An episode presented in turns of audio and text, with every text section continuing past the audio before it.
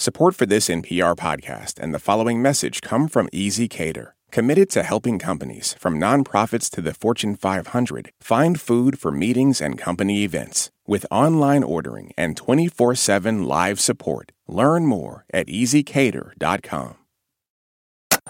This is Planet Money from NPR.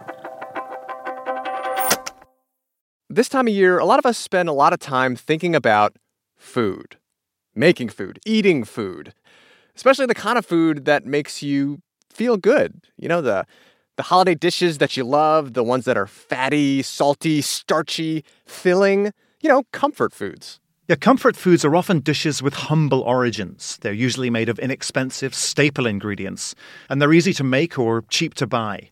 In the UK, maybe the most iconic comfort food is also something a lot of people consider Britain's national dish fish and chips. That is, for the uninitiated, battered and deep white fish with fries. It does make me wonder why they don't call it fish and fries, because it is kind of catchy also. Oh, it's not that catchy. And plus, fries are French, and, you know, we don't hold with the French in Britain. Okay, okay, fair enough. But the important question here is, Paddy, how do you actually like to eat your fish and chips? Well, I'm actually pretty traditional. I like cod with a sprinkling of salt and vinegar on the chips, although sometimes I do go a little wild with a squirt of Thousand Island dressing. You know what? I don't like to yuck anybody's yum. Well, how about you? I, I can get down with a little uh, tartar sauce action. Yep. Tartar sauce, traditional, yep.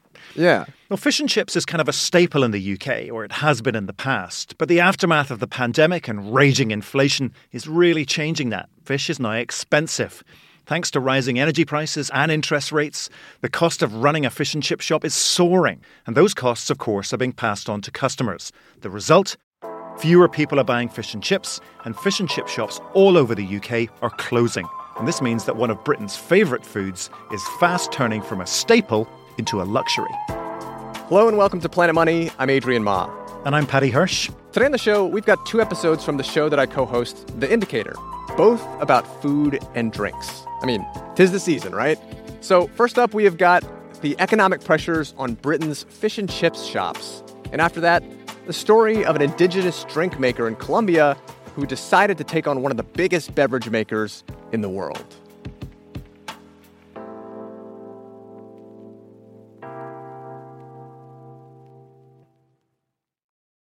This message comes from NPR sponsor AT&T Business. With a voice as calm and soothing as Rainn Wilson's, it was inevitable he either worked for NPR or invented a talking pillow. He went with the pillow. Sleep with Rain, powered by AT&T Business, featuring his voice, designed to help people sleep.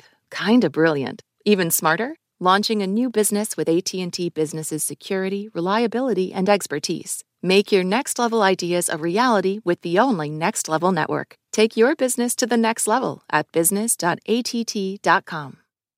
This message comes from NPR sponsor Greenlight. Want to teach your kids financial literacy? With Greenlight, kids and teens use a debit card of their own, while parents can keep an eye on kids' spending and savings in the app. Get your first month free at greenlight.com/npr. By any measure, fish and chips are an integral part of the British culinary landscape. 22% of Brits visit a fish and chip shop every week, and Brits spend roughly $1.5 billion on fish and chips every year. That's a lot of potatoes. And there are more than 10,000 fish and chip shops in the UK. The vast majority are independently owned, and most are these takeout joints where you just kind of take your meal out wrapped up in paper. Yeah, the British call these places fish bars, and they often have these cute names like the Friar Tuck or the Oh My Cod, or in the case of the one round the corner from my mum's house in Bournemouth, Chips Ahoy. Perry Godfrey's the owner. The shop's been a fish and chip shop for nearly 70 years now. When I took it over, it was very run down, and we built it up in the last 22 years, and thankfully we're very successful, and um, we keep going from day to day and keep improving, hopefully. Hopefully. Perry says the fish and chip business is coming under some intense pressure right now. Economy at the moment, the prices are ranked up. Oil, just to open up per day, it cost me £50 just in oil. Fish, fish has doubled in the last, over the last five, six years. Um, energy, of course, we know all about energy. Packaging is another uh, cost. Fish and chip shops are these small businesses that operate on razor sharp margins in an intensely competitive environment. But over the last few years, the cost of every part of the fish and chip shop's owner's business has soared. Yeah, and there are a lot of factors to point a finger at here. There's the war in Ukraine, which drove up the cost of vegetable oil and also the fuel to heat that oil. And the UK government has also raised interest rates, which has translated into higher rents and more expensive loans. Yeah, whatever the reason, over the last couple of years, all of that pressure has sunk dozens of fish bars all over the UK. Perry says he's been able to weather the storm for a variety of reasons. His is a family business, and he's been able to pivot to making a lot of his own products, like coleslaw, that he used to buy. By far the biggest, though, is that he doesn't have to pay rent. I'm a lot luckier than most shops. Um, I'm lucky to have the freehold of the building, which means I haven't got to pay a leasehold. Most shops do pay lease, and you have to pay rent. And unfortunately, that price has got to go onto the uh, the menu board. Yeah, in some shops, the price on the menu board has risen to eye popping levels, though not at Chips Ahoy just yet. Perry has managed to keep the cost of a medium cod and chips to just under eight pounds, which is around 10 bucks. But I've seen fish and chip shops charging a lot more than that. In at least one case, double that amount, more than $20 a head. And that's for a meal that's traditionally been a staple of the British diet eaten by people on low incomes. If you go back 25, 30 years, you know, fish and chips were very, very cheap. Yeah, this is Duncan Weldon. He's the Britain economics writer at The Economist newspaper. And no judgment, he likes curry sauce on his chips. That sounds all right to me. If you compare the cost of fish and chips to something like the cheapest meals at a branch of McDonald's, they were very, very comparable in price 20 years ago. Whereas now, you're saying you're spending two and a half, three times as much on buying your lunch at a fish and chip shop than compared to a McDonald's. You know, that takes it from being a staple to being essentially a luxury item. I have a friend who has a, a saying is, oh, it's as cheap as chips. I mean, but that's not the case anymore. Yeah, you know, cheap as chips, a bit of a misnomer nowadays. Fish and chips used to be so essential to the British diet that during the First World War, the government made safeguarding supplies of fish and chips a priority. And during the Second World War, it was one of the few foods not restricted by rationing. These days, though, the government is not so inclined to provide that same degree of support. Fish and chip shops are besieged by competition. Their supply lines are not being guaranteed or subsidized. Brexit hasn't helped. The two types of fish that the Brits prefer dipped in batter and fried are cod and haddock, most of which are fished outside of British waters these days and have to be imported. We catch a lot of mackerel in British waters, but the British people have never particularly liked mackerel. And, you know, um, importing and exporting fish has become a lot harder after Brexit because of all of the sort of checks on fresh produce. And as the cost of cod and haddock has risen and been passed on to the consumer, those British consumers have actually sought out cheaper alternatives to fish and chips. The big thing you see on high streets now, which have really grown over the last couple of decades, is sort of cheap fried chicken places. Often not Kentucky fried chicken, often something like Tennessee fried chicken, or you know something something not copyrighted. Partially to do with the fact it's um it's much quicker to cook. It's partially to do with the fact that chicken is just a very cheap, easy to source um, item, whereas you know fish is becoming um, more expensive. More expensive to the point that it's now bordering on a luxury. And this story of a staple becoming a luxury is not a new one. It happened to oysters in New York in the 1800s, to sushi in Japan, to caviar, brisket, lobster. Paddy, you just named like all the delicious foods. What's going on here? I'm just trying to make the point here that economics often drives long term changes in diet and taste. And that right now the UK is going through a big change with this staple, fish and chips. Duncan Weldon sees it too my takeaway is that you know we are past a world in which you would expect every British town and every village of any sort of size to have a fish and chip shop. We're going to see far fewer than we used to. You know, they're going the way of banks, post offices, and pubs, which used to think of just the absolute staples of the high street. Which are now becoming, you know, increasingly rare. And you know, it's, it's a big change in the fabric of sort of small town village British life. Now, before people go out and start like panic buying fried fish and chips, this does not mean that the fish and chip shops are going to disappear like overnight altogether. No, no, the dish is still hugely popular in the UK. And the restaurants are kind of part of the fabric of the community in a way that fast food chain joints are absolutely not. In Bournemouth, Perry Godfrey says the customers who visit his fish and chip shop certainly see things that way. They want to come in, they like a bit of a chat, and um, that's the atmosphere we provide. You know, you take some notice, interest in their lives. So it's not just a, a food product. It's it's all you feel like a social worker sometimes because a lot of people with problems out there. That's probably why I joined my job.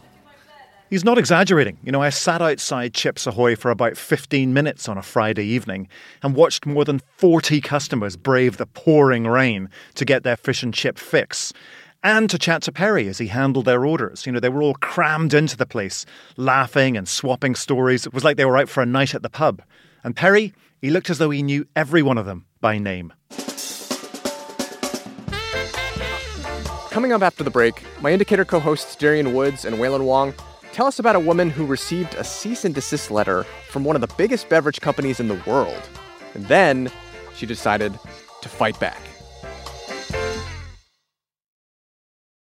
This message comes from NPR sponsor HubSpot. More to dos, less time, and an infinite number of tools to keep track of. Doing business has never felt harder. But you don't need a miracle to hit your goals. You just need HubSpot because their all in one customer platform can make growing your business infinitely easier. Imagine this higher quality leads, fast closing deals, wildly happy customers, and more benchmark breaking quarters. It's not a miracle, it's HubSpot. Visit HubSpot.com to get started today. Support for NPR and the following message come from Saatva. Saatva luxury mattresses are every bit as elegant as the most expensive brands, but because they're sold online, they're about half the price. Visit SAATVA.com slash NPR and save an additional $200.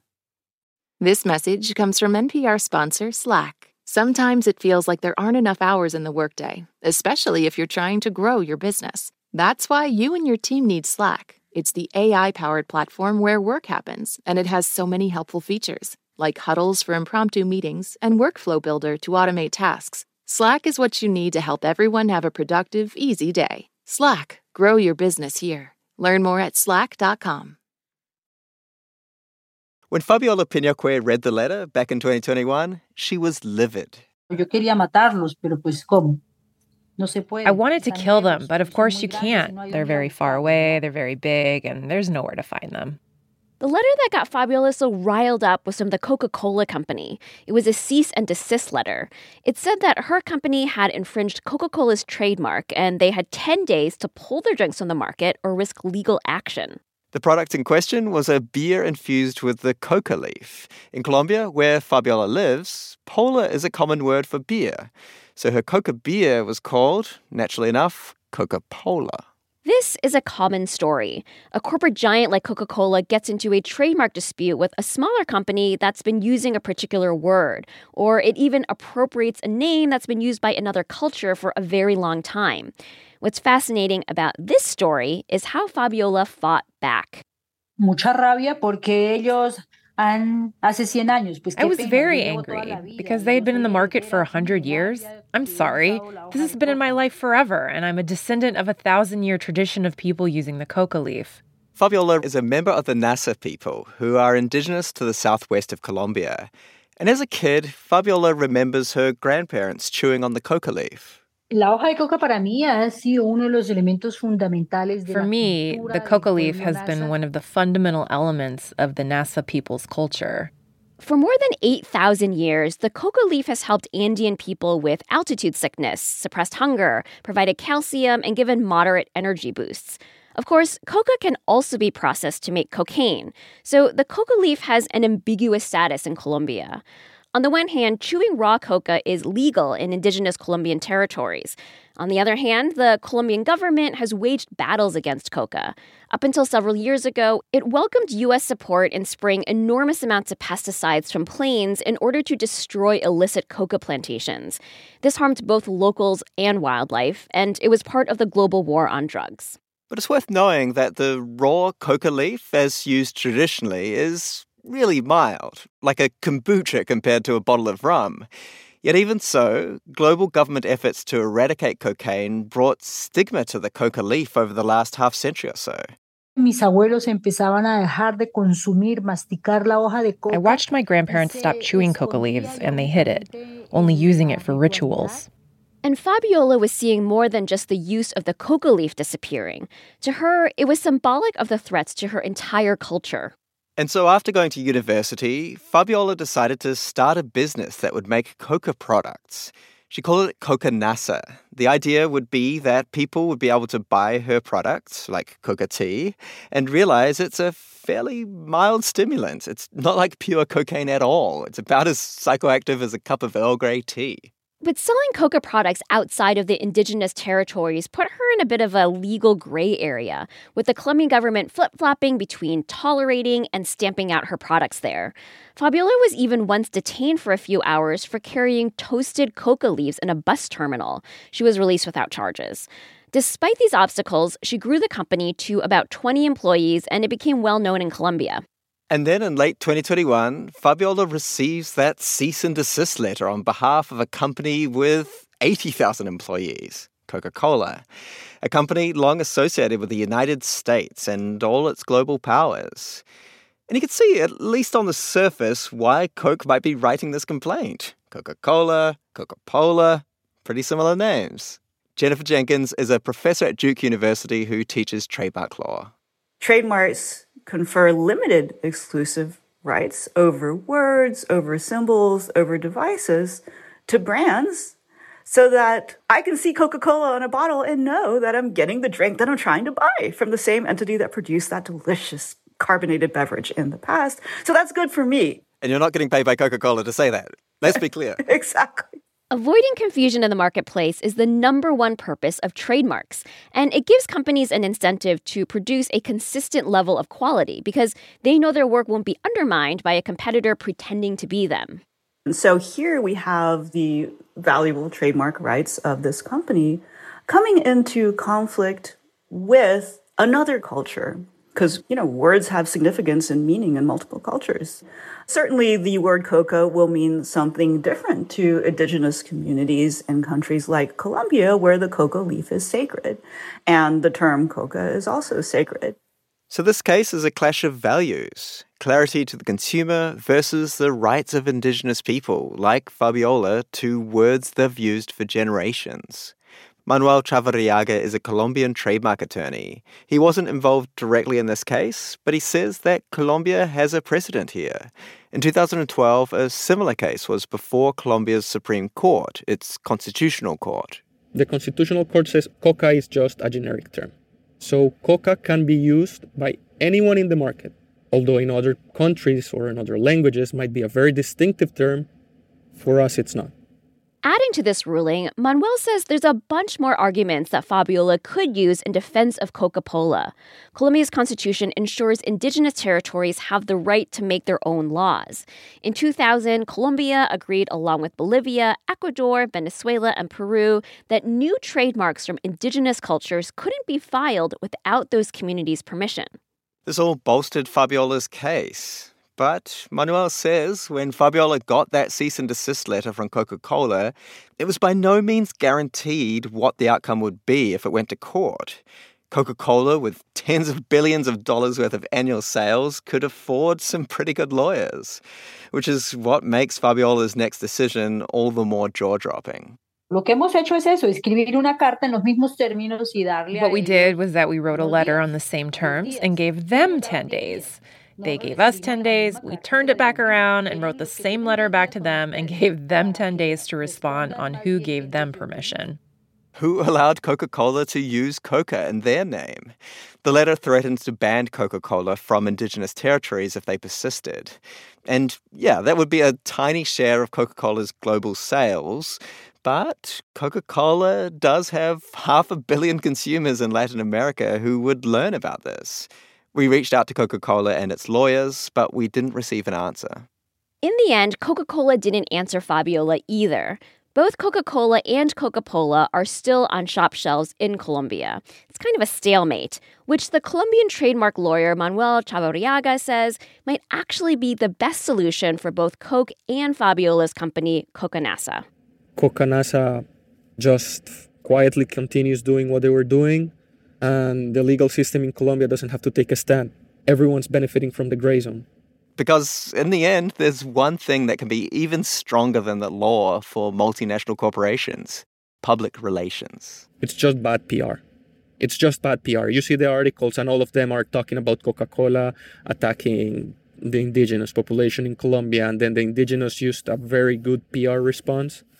You might think you are right, and even the law could back you up, but you just don't risk your publicity that way. Your reputation could be harmed by this.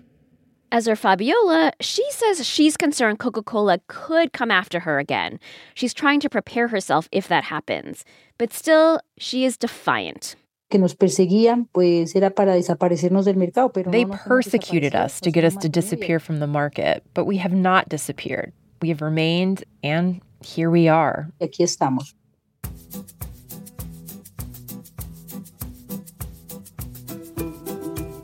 On the next episode of Planet Money, a story about the pager, a device that most people stopped using decades ago. But to this day, the pager is still the way many doctors are contacted in an emergency. We push it out and we hope people receive it. We have no way of knowing. So that- the classic thing is like, I never got the page, you know? Where were you? Never got the page. And you're like, what happened to the paging system, you know? Um, or was it, uh, you know, was your pager on? So, why is it so hard for doctors to let go of their pagers? That's on the next Planet Money. These episodes were produced by Corey Bridges and Brittany Cronin with help from Robin Lavies. There was engineering from Sina Loffredo.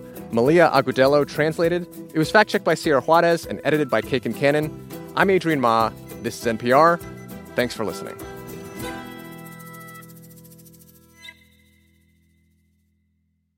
This message comes from NPR sponsor Babson College. Discover Babson College's Master of Science and Management in Entrepreneurial Leadership program, an intensive nine month journey that equips recent college graduates with practical skills for today's dynamic business landscape. Tackle real world challenges and emerge with a problem solving mindset. Whether you choose to start your own business or innovate within a corporation, a master's from Babson will help launch your career forward. Apply today at babson.edu slash msleader. This message comes from NPR sponsor Mizzen and Main. You deserve a dress shirt you actually want to wear. Try a comfortable, breathable, and machine washable dress shirt from Mizzen and Main and use promo code MONEY to get 25% off orders of $130 or more at mizzenandmain.com.